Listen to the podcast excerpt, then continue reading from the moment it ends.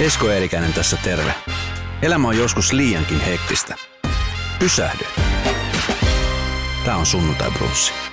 Äitienpäivä spesiaalin kunniaksi mä halusin tänne erityisesti sinut, Satu, Satu Taiveaho, mulla täällä sunnuntai brunssin vieraana. Hyvää äitienpäivää. Kiitos, kiitos. Hyvää äitienpäivää myös kaikille kuulijoille. Kyllä. E, tota, niin, tässä on tapahtunut paljon lyhyessä ajassa ja pitkässäkin ajassa on tapahtunut sun elämässä paljon, josta on nyt uutisoitu. Ero, sitten uusi rakastuminen, lapset, politiikasta jättäytyminen. Paljon on tapahtunut näitä asioita, niin tota, mikä on tällä hetkellä päällimmäinen fiilis kaikesta? No totta kai fiilis on tällä, tälläkin hetkellä erittäin hyvä, että mm. kaikki on kivasti elämässä. Mm. Mahtavaa. Kaikkosen Antin kanssa olitte 12 vuotta yhdessä ja mm. sitten tuli avioero. Ja sen jälkeen sitten lehdet miettii pitkään, että mitähän sitten tapahtuu. Satu, Satu eros ja, ja Antti eros ja nyt löytyykö sitä uutta rakkautta. Ja nyt sitten uutisoitte, että se uusi rakkaus on löytynyt. Niin kuinka paljon se kyllästyttää, että yksityiselämää ei voi enää olla yksityistä? Niin, no siihen on tottunut vuosien saatossa, että ei se tietysti tässä kohdassa enää nyt semmoinen kauhean yllätyskään ole. Ja toisaalta koen kyllä itse niin, että sen jälkeen kun eduskunnasta jäin pois, niin on kyllä myös päässyt vähän kauemmaksi siitä julkisuuden mm. valokeilasta, että kyllähän aika rauhassa saa nykyisin elellä ja olla. Mutta totta on se, että kyllä erilaisia elämänratkaisuja täytyy aina vähän siitäkin kannalta pohtia ja mm. jotenkin tässäkin tilanteessa aika pitkään sitä mietittiin, että, että kumpi on parempi se, että sen itse sanoo julkisuuteen vaiko se, että sitten jotain, jotain tota salakuvia jostain lähetetään, niin mm päädyttiin sitten siihen, että sanottiin se tässä kohdassa nyt sitten. Oliko se semmoinen helpottava asia? Sun puoliso ei kumminkaan ole julkisuudessa. Ei. Niin, niin siinä on varmaan aika paljon sulattelemista ja ymmärtämistä sit siinä, että, että tämmöinenkin asia pitää pohtia. Että, mm. että voidaanko. Se on vähän sama kuin silloin teiniässä, että uskaltaako vanhemmille kertoa, että on poikaystävä vai tyttöystävä. Nyt vähän isommassa mittakaavassa. No joo, vähän näinkin, mutta tokikaan äh, hän ei ole julkisuudessa, äh, paitsi tietenkin pienessä määrin tuolla paikallisissa medioissa työnsä kautta, mutta, mutta tota, joo, kyllähän se varmaan hänelle vähän semmoinen uusi asia on, mutta sen vielä korjaisin, kun sanoit puolisoksi häntä, että me ollaan nyt vasta kyllä seurustelussa tässä okay. seurusteluvaiheessa, että sen, sen tota isompia steppejä ainakaan tässä vaiheessa vielä otettu politiikassa olit pitkään mukana ja sitten jäit eduskunnasta pois, niin, niin onko elämä, elämän laatu siitä parantunut, stressitaso vähentynyt vai, vai, vai miten sä esimerkiksi huomaat konkreettisesti se, että olet jättänyt, jättänyt politiikan taakse? Mm. Oletettavasti, ainakin nyt mitä seuraa, niin se ei ihan helppoa hommaa ole. Niin. No kyllä, noin sun ensimmäiset kysymykset siitä, että miten näkyy stressitasossa tai muussa, niin ilman muuta erittäin myönteisesti näkyy siinä, että en koe tällä hetkellä kyllä elämässäni kauheita stressiä, stressiä millään tavalla ja muutenkin totta kai on paljon enemmän vapaa-aikaa ja, ja tota, mahdollisuuksia pitää omasta hyvinvoinnista huolta ja liikkua paljon ja mm. enemmän on mahdollisuus tavata ystäviä ja kaikkea sitä, että, että se puoli on, on totta kai – niin kuin, positiivisempaa tässä, tässä elämäntilanteessa, mutta paljon oli hyvää myös siinä eduskuntatyössä, enkä missään nimessä niin kuin ajattele, että, että se oli jotenkin huono vaihe mm. elämässä päinvastoin. Se oli erittäin hyvä vaihe, enkä, enkä ikinä poissulje sitä mahdollisuutta, ettenkö joskus vielä voisi pyrkiä samoihinkin tehtäviin, mutta tällä hetkellä on onnellinen näin ja sopii tähän elämänvaiheeseen. Tota niin, eduskuntatyöstä vielä, niin, niin sinne tehdään iso työ, että sinne päästään ja, ja sitten tulee niitä pettymyksiä, jos sitten ei pääsekään tai tippuu. Onko se vähän niin kuin puhutaan usein, että kun joku tietty ammatti on sellainen niin kuin haaveammatti tai semmoinen, mihin ajautuu, mm. että siihen vaan niin kuin tulee, niin onko tämä politiikka sun kohdalla esimerkiksi tämmöinen ammatti? No on se mulle kyllä intohimo yhteiskunnalle vaikuttaminen, mm. mutta sitä voi toki tehdä muuallakin kuin sitten siellä varsinaisessa politiikan parissa. Että kyllähän sitä nytkin teen työni, työni puitteissa ja on siitä iloinen, että kyllä se varmaan on semmoinen sisäinen palo, joka ei ikinä katoa mihinkään ja johon täytyy olla vahva intohimo. Todella just se kampanja ja kaikki, mitä siihen liittyy, niin kyllä se vaatii sellaista, että siihen on oikeasti vahva tahtotila ja mm. sydän palaa niiden asioiden eteenpäin viennille. Ja kyllähän sen myös äänestäjät vaistoo, että kuka on niin tosissaan ja mm haluaa, mm. haluaa ihan aidosti vaikuttaa niin yhteisiin asioihin. Te olitte pitkään yhdessä ja, ja siinä samassa sitten politiikassa myöskin mukana, niin miten parisuhteessa kun ollaan yhdessä ja sitten ollaan samassa paikassa töissä ja kauheat painet onnistumisesta ja politiikasta ja koko aika ympärillä tulee semmoista suitsuketta ja kaiken näköistä kritiikkiä ja muuta, niin miten, miten semmoista pystyy sitten niin elää ja viettää semmoista normaali perheaikaa vai pystyykö sen sulkea kokonaan pois sitten kun ovi menee kiinni? No kyllä, mun mielestä aika tavanomasta elämää on, on vietetty silloinkin, kun Antin kanssa yhteinen elämä meillä oli, niin, niin kyllä se aika, aika tavallista oli. Totta kai oli hyvin pitkiä työpäiviä ja paljon monenlaista menoa, että mikä sitten on aina sitä normaalia tavanomasta perhe-elämää, että mm. sitä ei kai ole ihan helppo määritellä, kun jokainen rakentaa omanlaissa elämää, mutta se oli meidän näköistä elämää ja ihan, ihan tota, erittäin hyvää sellaista politiikassa on monta puolta. Viittasit, että, että siinä on jonkun sortin suitsutusta. Itse nyt koen nyt vähemmän sitä tuolta okay. toista puoltakin kyllä. Ja ei se mitään kauheata glamour-elämää ainakaan ole päinvastoin. Hyvänä aika, että jossakin huoltoasemilla aina vaihdetaan vaatteita ja syödään mitä milloin ehditään, jos ehditään syömään. Ja mm. mennään tuhatta ja sataa paikasta toiseen, että poliitikothan on sillä jännässä asemassa, että osa ehkä arvostaa kovastikin kansanedustajia ja, ja niin kuin politiikassa mukaan mukana olevia, mutta osahan taas ei arvosta ollenkaan. Mm. Siinä ehkä niinku kohtaa myös nämä kaksi ääripäätä, että toisaalta sitten taas aikamoista palautetta myös poliitikot saa ja joutuvat siihen tottumaan ja sitä sietämään. Niin, tämä on varmaan yksi, yksi hyvä pointti, että sitä joutuu ja pakko opetella sietämään. Niin tuleeko esimerkiksi sun kohdalla vieläkin palautetta politiikkaan liittyen? Pysäytteleekö ihmiset esimerkiksi just huoltoasemilla ja niin katsoo, että hei, tuolla menee toi satu, että mäpäs muuten menen vähän kertomaan, mm. että mit, miten tämä työttömyys vielä tälleen tai, mm. tai sote uudistus ei onnistu, niin tuleeko vielä ihmiset? Mm. No joskus, mutta totta kai nyt on ollut jo niin kauan pois tuosta mm. eduskuntatyöstä, niin enää harvemmin niin kuin siihen liittyen, mutta totta kai olin myös paikallispolitiikassa mukana. Eli mm. oli, olin tota Tuusulassa sote-lautakunnan puheenjohtaja ja tuossa sote-kuntayhtymän luottamustehtävissä, niin toki sitten paikallisesti ihmiset pysäyttelee ja tulee kertomaan huolia ja, ja tota murheitaan ja, ja antaa palautetta, mutta se on niin kuin hyvä asia, että ihmiset tulee juttelemaan. Myös silloin kansanedustajan aikana, niin kyllä me koettiin molemmat Antin kanssa se kuitenkin paljon paremmaksi se, mm. että ihmiset niin kokee, että voi lähestyä ja on sellainen helposti lähestyttävä kuin toistepäin, että ei, ei niin kuin uskallettaisi tulla kertomaan sitä viestiä. Että siellä ihmisiä vartenhan siellä ollaan. Mm, ja, ja paljon itsekin panostin siihen, että kiersin kenttää, että se oli vähän semmoinen ehkä yksi tavaramerkkikin Hämeessä, että mä kiersin kaikki kunnat, ihan pienimmätkin kunnat joka vuosi ja olin tavattavissa ja, ja halusin siihen panostaa, että se oli just sitä puolta, mistä myös nautin tosi paljon mm. siinä eduskuntatyössä.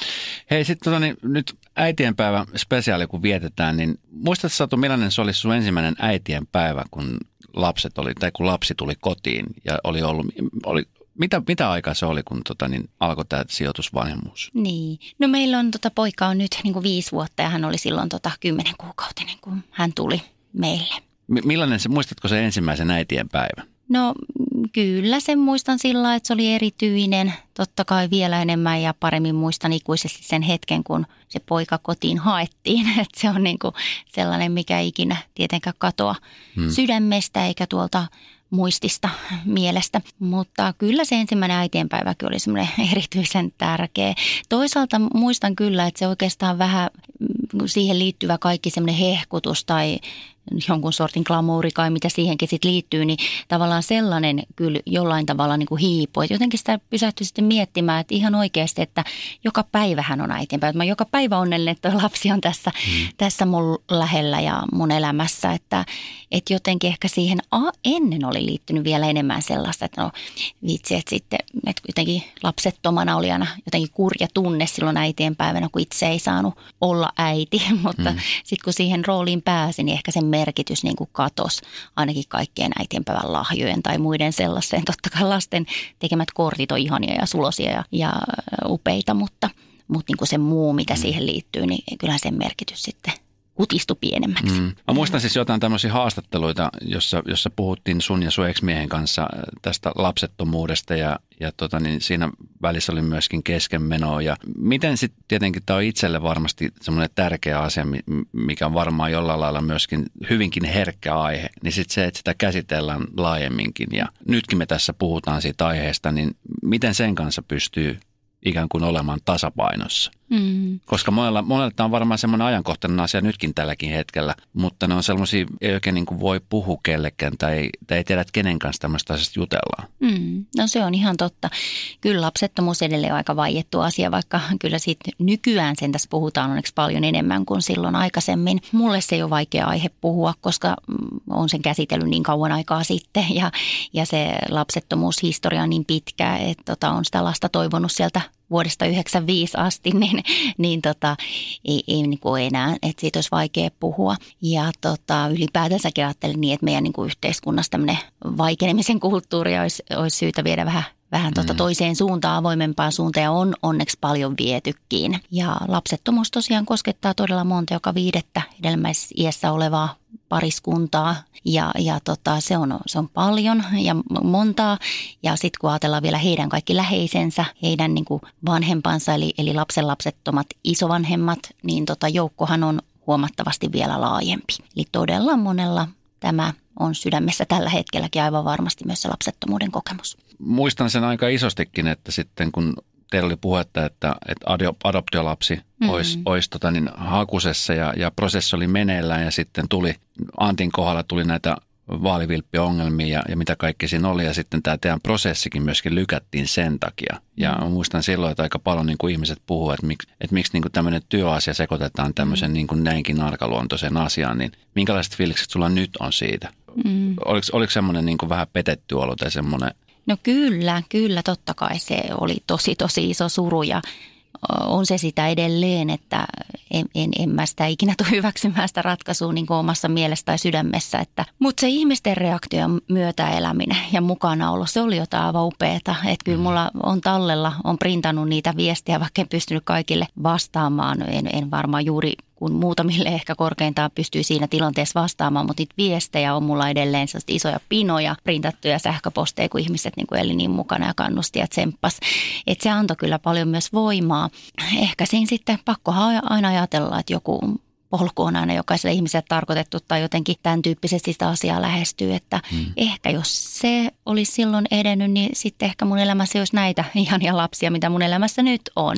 Et toki se niin kuin mielessä vähitellen näin päin on kääntynyt ja on jännä se, että ihan semmoista niin kuin täydellistä luovuttamisen tunnetta ehkä sitten koskaan tullut myöskään sen, sen tota lapsiasian suhteen, että, hmm. että aina sitä jotenkin lähtee kuitenkin katsoa, että mitäs muita mahdollisuuksia vielä olisi. Ja aika monet asiat sitten lopulta kääntyy elämässä kuitenkin aika kivasti. Minkälainen prosessi se varsinaisesti on sitten, kun puhutaan adoptiosta, niin on, onko se, onko se sellainen prosessi, joka siis vaatii suunnattomasti varmastikin aikaa, mutta rahaa ja, mm. ja pitkäjänteisyyttä ja vai, vai, vai miten mm. esimerkiksi tällä hetkellä, miten se nykyään niin kuin menee? No tota, ihan mulle ei tietysti ihan viime hetken tietoa sillä enää, enää tota, tarkasti itsellä, mutta yleisesti ottaen voi sanoa, että joo, pitkät prosessit on pitkät odotusajat, koska yhä vähemmän annetaan kansainvälisiä adoptiolapsia, koska perinteisessä adoptiomaissa, mistä Suomeen on adoptoitu lapsia, on olosuhteet onneksi parantunut myös mm. koko aika. Eli heidänkin osalta ensin katsotaan se kotimaassa ne adoptiomahdollisuudet ennen kuin sitten kansainvälisiä adoptioon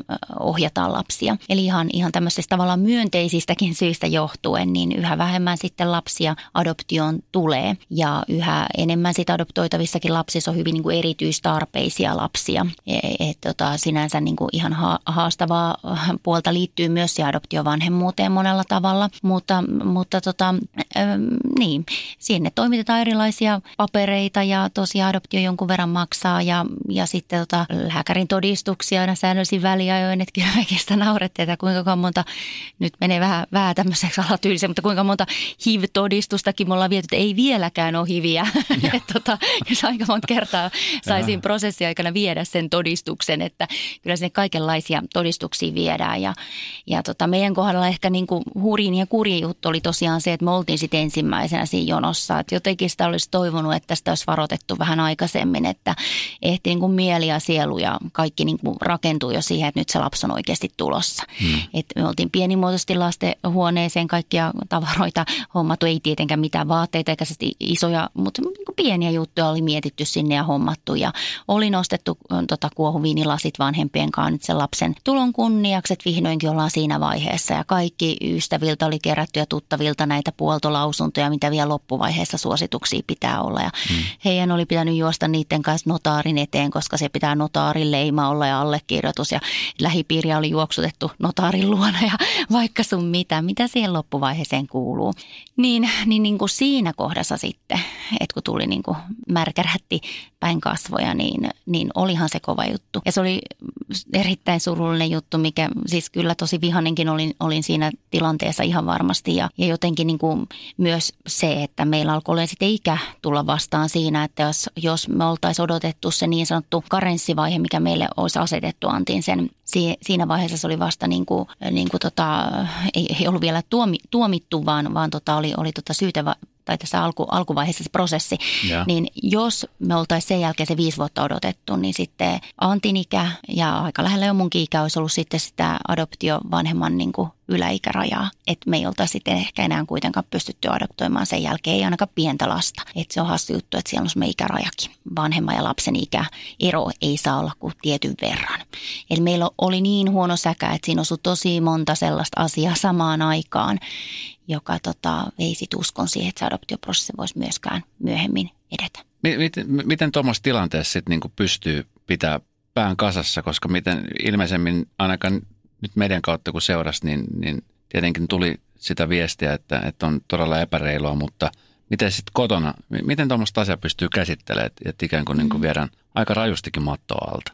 Niin. Asioilla ei ole mitään tekemistä niin kuin teidän kasvatustapoihin mm. tai siitä, että olette hyviä äitiä tai isiä. Niin. Joo, no totta kai siinä tuli semmoinen epäreiluuden tunne. Kyllähän se meidän suhdettakin koetteli eittämättä, koska kuitenkin itselle tuli se tunne, että, että joutui niin valitsemaan lapsen tai antin, koska jos mä olisin ollut yksi hakija, mä olisin jollain aikataululla sen lapsen saanut, mm. että kun se ei liittynyt muuhun mitenkään se Antin, Antin ja hänen puolueensa nuorisosäätiökuvio.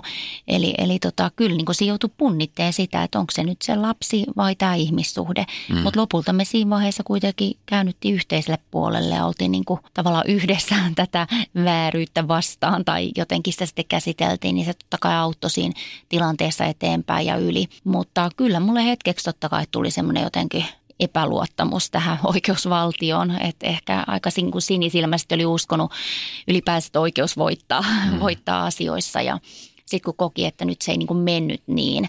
Tässä meidän keisissä sattui vielä olemaan yhden lähipiirin ihmisen ihan erilainen tilanne, mutta missä kanssa koin niin, että, että kerta kaikkisesti oikeus ei toteutunut, ei kerta kaikisesti toteutunut. Mm. Niin, niin vähäksi aikaa sitten niin kuin tuli semmoinen särö siihen, että miten niin luottaa tähän meidän järjestelmään, meidän niin ammattilaisiin ja oikeuskäytäntöihin sitten se tilanne meni ohitse ja sitten jossain vaiheessa tuli tämä tilanne, että, että oli mahdollista hakea sit sijoituslasta. Kyllä. Vai, vai miten, miten tää, ja miten paljon muuten sit Suomessa on sijoituslapsia niin sijoitettu eri koteihin? Onko mitään semmoista tietoa? No tiedot kyllä löytyy, mutta nyt mä en ole niitä sekannut viimeisiä tietoja, etten sano väärin, niin jätän nyt sanomatta sulle mitään tar- tarkkoja lukuja. Mutta siis lähtökohta on se, että paljon enemmän on lapsia, jotka etsii perheitä kuin, kuin niitä perheitä, jotka on valmiita lapsia ottamaan. Eli, eli tilanne on, on se, semmoinen, että koko aika, koko aika etsitään lapsille perheitä. Tarkoittaako tämä sitä, kun me puhuttiin äsken adoptiosta ja siitä, että niissä adoptiomaissa, joissa yleensä lapsia tulee,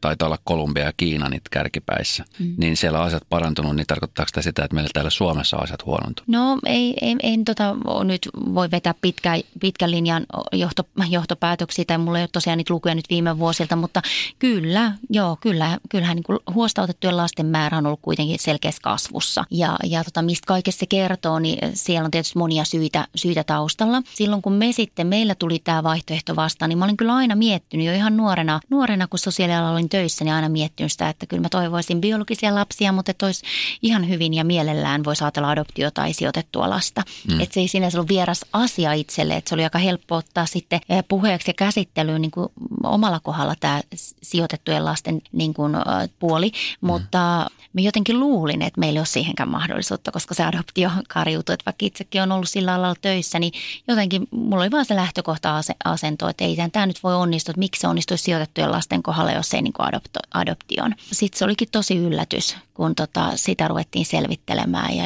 todettiin, että ei ole, ei ole mitään estettä sille. Et musta se oli niin kuin tosi kummallinen asia, koska ää, sijoitetuilla lapsilla on aina hyvin, hyvin tota, niin kuin haastavat taustat, koska huostaan ei ota lasta. Se on se viimesijainen toimenpide, hmm. jos terveys, hyvinvointi, turvallisuus niin kuin vakavalla tavalla vaarantuu silloin vasta lapsi ottaa huostaan. Jotenkin omassa mielessä se on vähän nurinkurista, että ajattelisin, että niissä tilanteissa vasta niin kuin tarkkaa pitäisikin olla, että mm. minkälaiset perheet ja mihin tilanteisiin sitten lapsi sijoitetaan. Ja taas adoptiotaustosilla saattaa edelleen olla kuitenkin myös sellaisetkin tilanteita, että on, on niin kuin puhtaasti orpo tai niin kuin jollain mm. tavalla hylätty, mutta ei välttämättä ole niin, kuin niin isoja vaikeita kokemuksia ainakaan muistissa tai tiedossa ei välttämättä adoptoitavilla lapsilla. Tämä oli minusta jännä ristiriita siinä, että sijoitetun lasten Kyllä. kohdalla ei ollutkaan mitään estettä ja saatiin puoltavat lausunnot sitten kaikista kunnista ja viranomaisilta. Ja sitten tämä prosessi eteni ja, ja te saitte sitten pienen käärön kotiin. Mm. Elämä muuttui siitä hetkestä varmastikin aika paljon. Niin miten sä kuvailet ne ensimmäiset kuukaudet, kun sit olikin lapsi kotona ja olitte vanhempia? Niin, olihan se ihan mieletöntä. Ruusuilla tanssimista ihan oikeasti ja, ja jo se prosessi, kun tuli se tieto, käytiin se Pride-koulutus, mikä pitää käydä. Meillä se kesti vähän reilun vuoden, yleensä siis vuoden pituinen koulutus, missä on tämmöisiä tapaamisia aina, aina silloin tällä viikonloppuisia tehdään tehtäviä ja muita siihen liittyen. Oltiin se käyty ja sen jälkeen sitten ajateltiin, että ei tiedä kauanko tässä kestää ja ei ollut mikään ajatus, että se voisi nopeasti tulla. Niin sittenhän se tuli jotenkin todella nopeasti, että se oli niin kuin viikon varoajalla, että kun soitettiin, okay. että tällainen oli se, että mietittekö yön yli.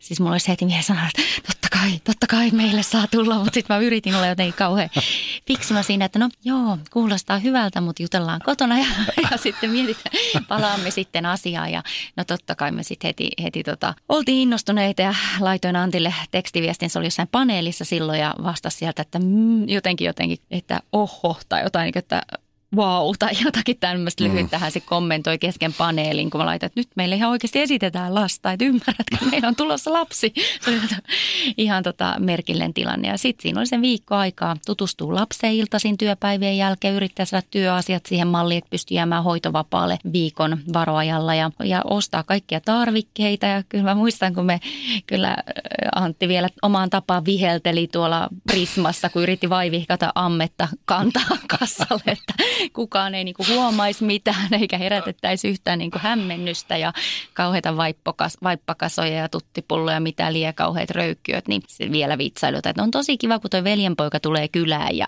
jotakin tämmöistä, kun siinä sitten mentiin vai vihkaa ostosten kanssa aina juuri vähän ennen kuin prismat ja noin sittarit meni kiinni, koska tota, me kaikki se, sitä edeltävä aika sitten pyrittiin olemaan pojan kanssa, että hmm. tutustuttiin ensin toisimme. No sitten kun hän hänet haettiin, niin olihan se nyt ihan uskomaton tilanne. Ei se ikinä niin kuin poistu mun verkkokalvoilta se mielikuva siitä, että kun me kannettiin sitten lopulta auto ja se niin kuin kiitollisuus siitä, että tämä pieni ihminen ihan oikeasti on uskottu nyt minun ja meidän vastuulle. Hmm. Ja se ihan oikeasti on annettu meidän hoidettavaksi, niin olihan se ihan järjettömän vahva. Ja sitten kun olin ajatellut, että istun takapenkillä turvaistuimen vieressä hyvin niin kuin jotenkin turvallisena ja vahvana vanhempana siinä nyt sitten, että jos pojalla mitä reaktioitakin sitten tuleekin, niin, niin tota, eihän poika ei itkenyt yhtään, lähti ihan tyytyväisenä meidän kanssa, mutta sitten kun mä katsoin tota, peilistä, kun Antti jo autoja näitä Antti itkee, jota mä en oikeasti ole nähnyt hänen tekevän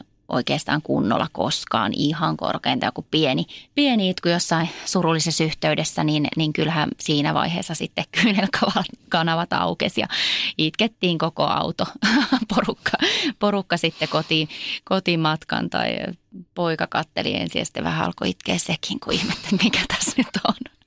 Et itkettiin koko jengi, mutta olihan se aivan ihana hetki ja ehdottomasti onnenkyyneleitä ja ihan käsittämätöntä niin kuin semmoista kaikkien niiden vuosien jälkeen, mitä siinä takana oli, niin olihan se aivan, aivan mielettömän ainutlaatuista. Ja se aika pojan kanssa kotona niin on parasta aikaa mun elämässä ehdottomasti, mm. että se oli kyllä Ihan mieletön. Yleensä siis puhutaan, mä oon siis yhden lapsen isä ja, ja mä muistan silloin itse, kun ekspuoliso oli, odotti ja, ja aina mm. sanottiin, että muistakaa nauttiin näistä hetkistä, kun hän on raskaana. Ja jotenkin sitä isänä sitä jännitti tosi paljon itse, että miten tässä pärjätään ja miten, miten mä osaan olla ja miten mä, se jännitys, sitten kun sä saat sen lapsen syliin ja sitten jotenkin sit, sitä vaan niin kuin huomaa, että hei, tähän sujuu itsestään tämä vanhemmuus ja mm. tässä molemmat oppii toisiltaan, niin teillä on kumminkin tämä odotusaika ollut aika lailla niin kuin erilainen ja todella stressaava ja kaikkineen, mm-hmm. mitä on tapahtunut. Niin sitten kun se lapsi on siinä, niin oliko sitten siinä missään vaiheessa semmoisia,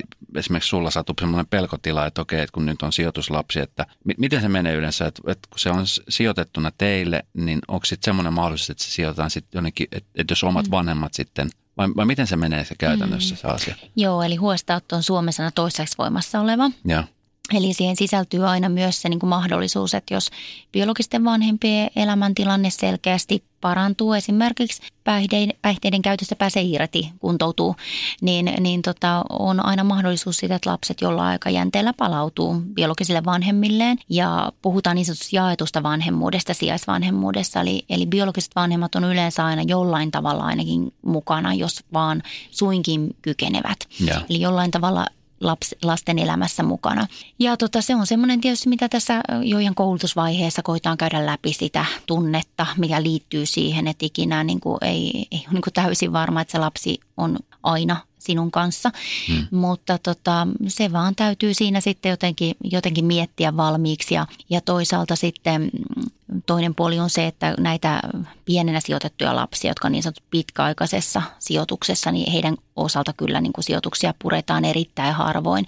Hmm. Vaikka biologisten vanhempien elämäntilanteet muuttuisikin merkittävästi paremmaksi, niin silti usein arvioidaan niin, että jos se lapsi on tavallaan ne elämänsä tärkeimmät lapsuusvuodet elänyt siellä sijaisperheessä, niin, niin tota, mietitään sitten, että, että onko se oikeasti se lapsen etu, että se niin kuin irrotetaan sieltä, mitä hän oikeasti pitää perheenä ja ketä ja, hän kyllä. oikeasti pitää äitinä ja ketä oikeasti isänä. Eli sikäli kyllä niin kuin realistista se ei kovinkaan usein ole, että, että lapset sit piennä sijoitetut palautus biologisille vanhemmilleen, mutta joskus niin käy. Mutta hyvinhän hoidettuna se toteutetaan pitkällä aikajänteellä, eli ylipäätänsäkin sijoitetut lapset, niin heidän niin kuin biologisten vanhempien tilanteesta, niin aika hyvin hän on kärryillä myös mm. sijaisvanhemmat, koska sitä yhteistyötä tehdään siinä matkan varrella, että se ei niin kuin tule sillain yllätyksenä, että no niin nyt lapsi tuli viikossa, nyt se lähtee viikossa tai, tai että se, niin. se niin kuin lähtisi tuosta vaan yhtäkkiä, vaan totta kai sitä mm. valmistellaan, että lapsi alkaisi olla vähän pidempiä aikoja ensin, ensin tapaamaan vanhempiansa useammin ja sitten olen siellä ensin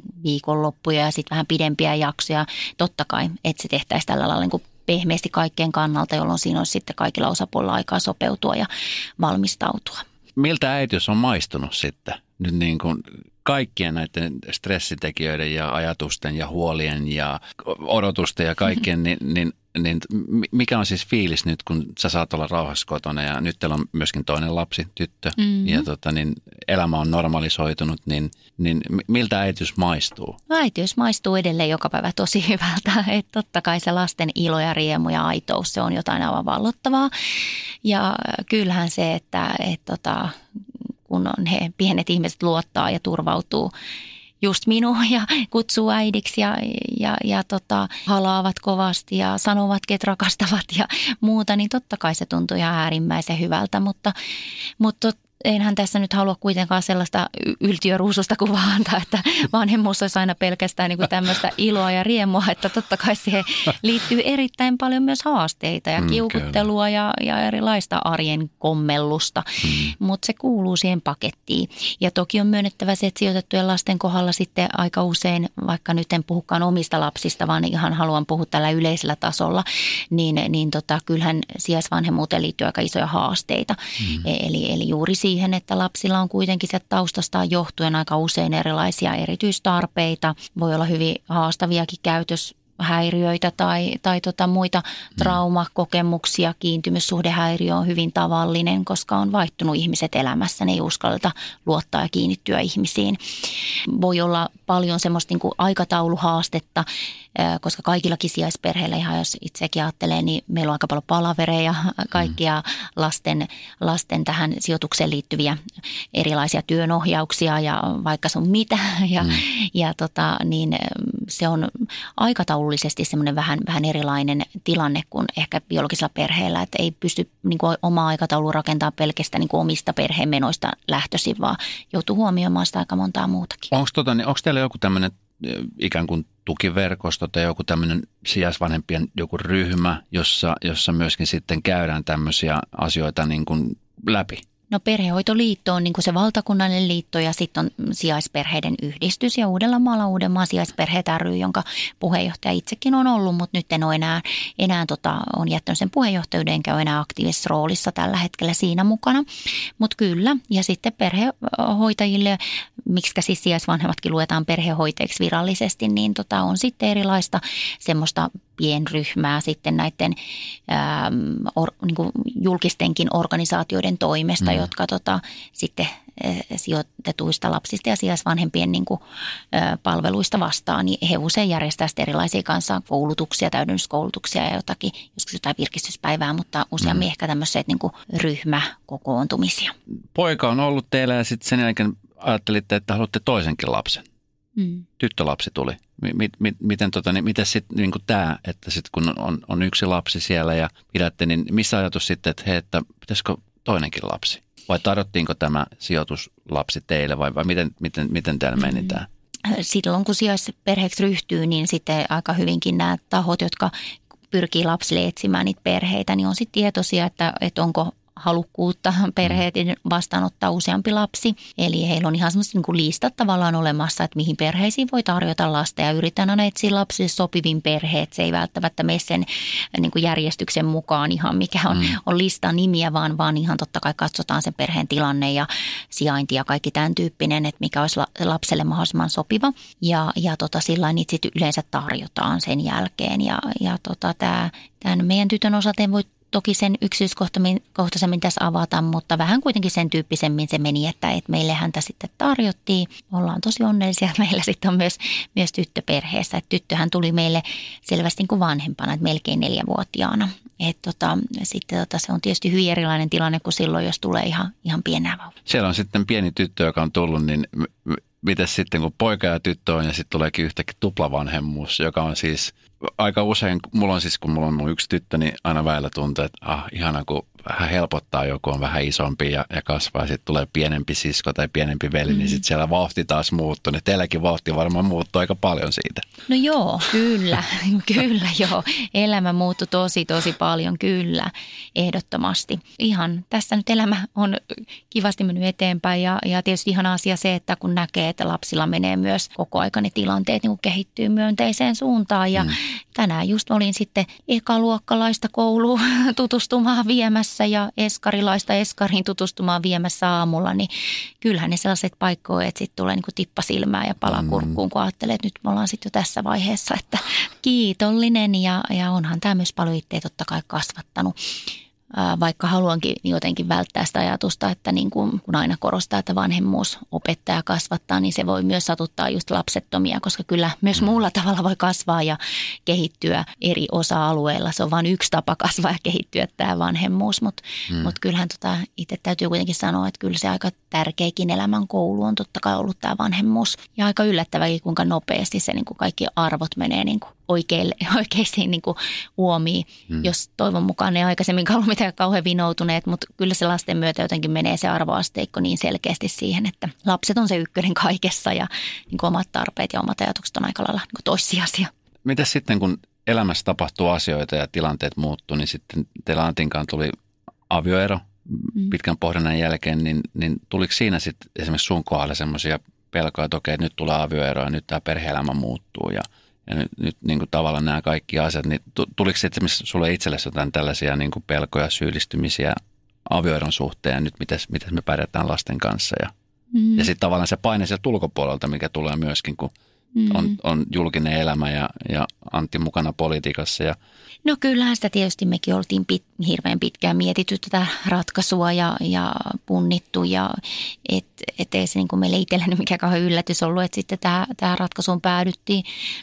Joo, totta kai tuli mietitty, että miten tässä nyt selvii, selvii sit yksin lasten kanssa ja miten kaikki menee.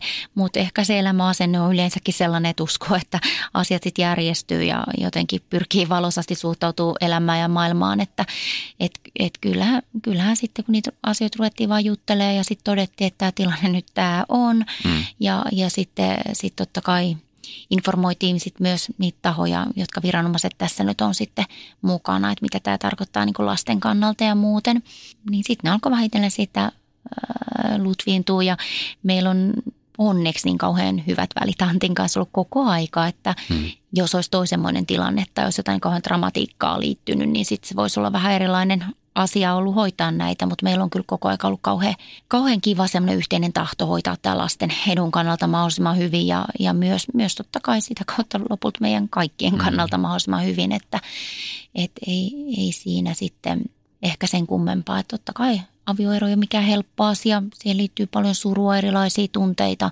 Ja totta kai ensin tuntui tosi vaikeaa kohdata se, että kun lapset kaipa sisään, että mm. ja niin kuin, että miksi isi, miksi teidän piti muuttaa erille, miksi isi ei voi asua täällä, voiko isi tulla meille yökylään ja, mm. ja muuta, muuta sellaista, että mutta että aika äkkiä se sopeutuu ja tänä päivänä, kun näitä perhemalleja on niin monenlaisia ja on, mm. on niin paljon eronneita perheitä, niin sitten toisaalta niin itse ainakin koin, että lapset myös hyviäkin samastu niihin kavereihin, että, että ai niin, ihan samalla kuin sillä ja sillä kaverilla, että silläkin on kaksi kotia mm. ja se tapaa äitiä ja se tapaa iskää ja toisaalta se voi olla aika kivakin juttu, kun on kaksi kotia ja näin, että et, et sitten niin kuin tavallaan sieltä nousee ne, ne hy- hyvät asiat sitten kuitenkin. Mm puhuttiin tuossa alussa, niin on, on paljon semmoisia parisuhteita, parisuhteessa eläviä ihmisiä, joille lapsettomuus on ihan tämmöinen arkiasia ja, mm-hmm. ja, ja kipeäkin asia. Niin, äh, sitten kun tulee näitä vaihtoehtoja, että on adoptiomahdollisuus ja sitten on just nimenomaan tämä, että on sijoituslapsia,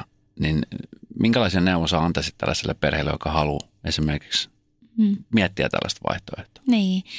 No kyllä mä kannustan. Siis ihan nämä kaikki vaihtoehdot on hyviä, mutta kyllä mä niin kuin sijaisvanhemmaksikin kannustaisin, että, että ei niin kuin kannata tavallaan niin kuin liian paljon pelätä sitä, että et, et tota, esimerkiksi sitä, että sijoitus on aina toiseksi voimassa oleva. Mm.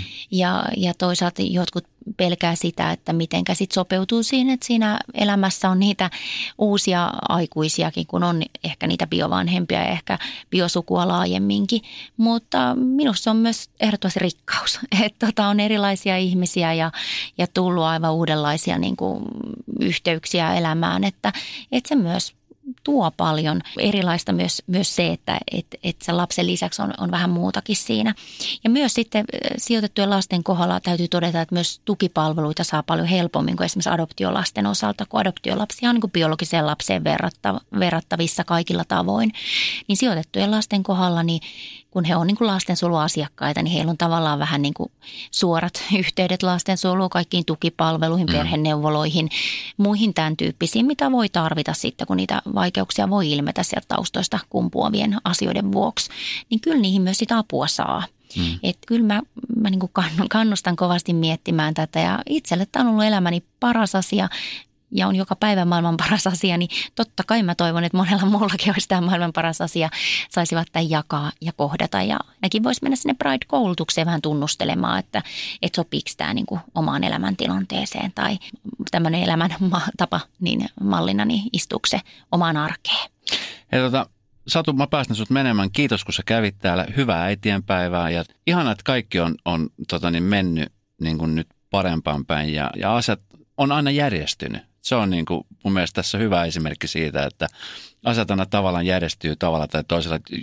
Joskus menee vähän pidemmän kaavan kautta, joskus ehkä vähän helpomman kautta, mutta aina ne vaan järjestyy. Näin se on. Ja ihanaa äitienpäivää kaikille kuulijoille, kaikille äideille ja isovanhemmille, mutta myös sit kaikille niille, jotka on eilen viettänyt sitä lapsettomia lauantaita ja, ja eri lailla vanhemmuutta eläville ja jakaville, kun siinä on niin monenlaisia muotoja ja hyvä niin. Kiitos, että sain tulla ja halitaan niitä lapsia kaikki, kaikki joilla niitä lähellä on. Kiitos.